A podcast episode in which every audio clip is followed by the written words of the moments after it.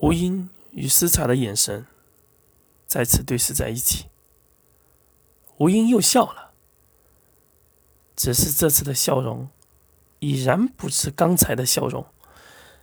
那老脸上能明显看到那似是而非的笑容。没有人知道他与斯查之间两人到底有多少联系。只是此刻，吴英那老脸上的笑容，似乎在证明着斯查的此局或许败了。同时，他也没有多做停留，笑容过后即刻打道回府。只是在离开的那一瞬，那极为老辣的眼神扫向了科尔。科尔稍许一愣神，便即刻点了点头。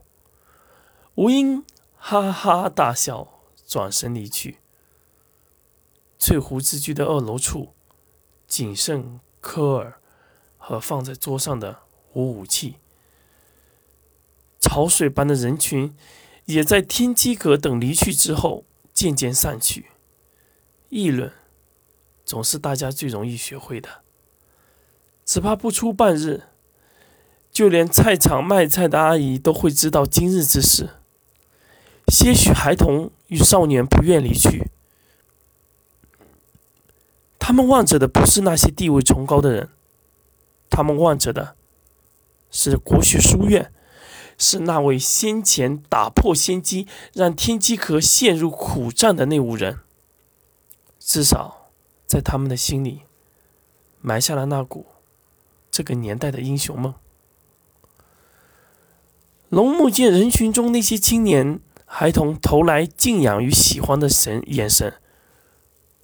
忽然间，他觉得，有时候不仅仅是为了自己而战，或许他还为那些人而战。国学书院虽然败了，但他的心未败，这便够了。国学书院的马车从舰上的人群驶出，科尔已在马车之内，五人也相相互搀扶着上了马车。马车内，五人先是不默默不语，最后却都哈哈大笑。没有人去提及无武器的事，只是一开口便是互相道歉。陈实更是把最大的错误揽到了自己身上。都是我的错。如果我能配合好，如果我能对大家多了解一点，就不会。其他几人笑得更加开心了，纷纷说道：“好，好，好，都是你的错，但是我们也有错。”这种互相认错的场景确实少见。除了车外马车车夫的笑，车夫也跟着大笑外。车内一直默默不言的科尔也笑了，那笑容美得不可方物，是带着温柔，也是带着欢乐，一下就渗透在五人的心里。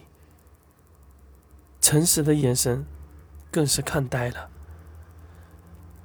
他从未见过科尔如此笑，笑得如此开心，他的心。此刻忽然就像化开一般，马车就这样欢快的前行着。外面细细的雨丝，不知从何时落下，变成了瓢泼大雨。陈实一拍大腿：“我忘记一件事了，我离开一下，你们先走。”陈实没有等大家的回话，直径从马车上跳了下来。